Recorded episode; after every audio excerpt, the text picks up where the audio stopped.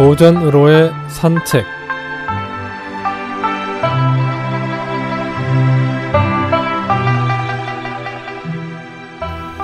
안녕하십니까 김혜영입니다. 오늘은 마부작침이란 성어에 대해 알아보겠습니다.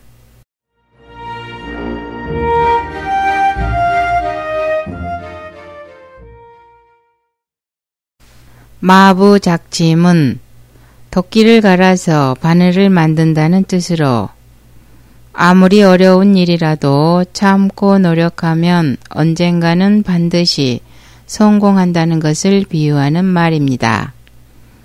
끈기 있게 학문이나 일에 정진하는 것을 비유할 때도 쓰입니다. 철저 성침, 마저 작침, 마저 성침이라고도 합니다.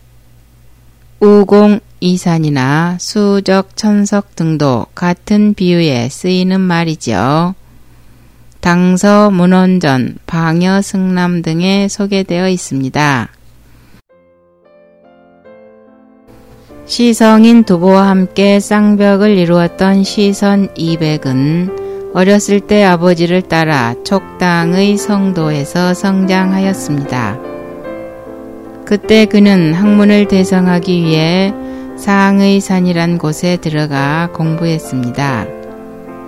어느 날 공부에 실증이 난 이백은 산을 내려와 집으로 가는 도중에 어느 냇가에 이르러 한 노파를 만났습니다. 그런데 노파가 무엇인가를 바위에 열심히 문지르고 있는지라 그가 유심히 살펴보니 그것은 다름 아닌 도끼가 아닌가. 이백은 고개를 갸웃거리다가 다가가 물었습니다. 할머니, 뭐라고 계신 겁니까? 노파는 쉬지 않고 부지런히 손을 놀리며 대답했습니다.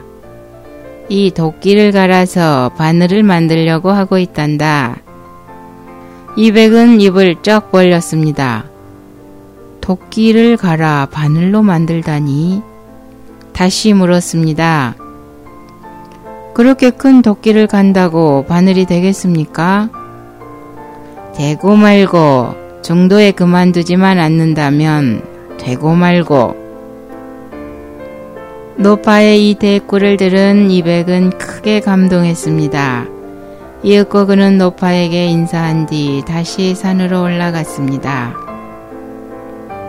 집으로 돌아가려던 생각을 바꾼 것이지요. 그 후 이백은 공부하다가 정신이 해이해질 때마다 항상 그 노파를 생각하며 마음을 가다듬고 열심히 학문에 매진했다고 합니다.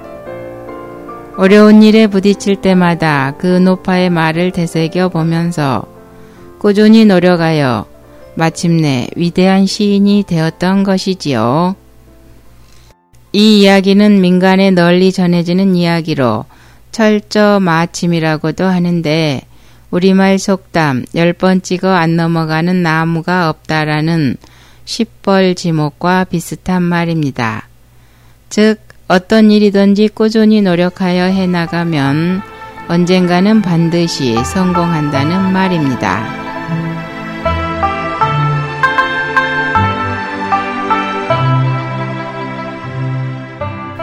오늘은 마부 작침이란 성어에 대해 알아보았습니다. 안녕히 계십시오.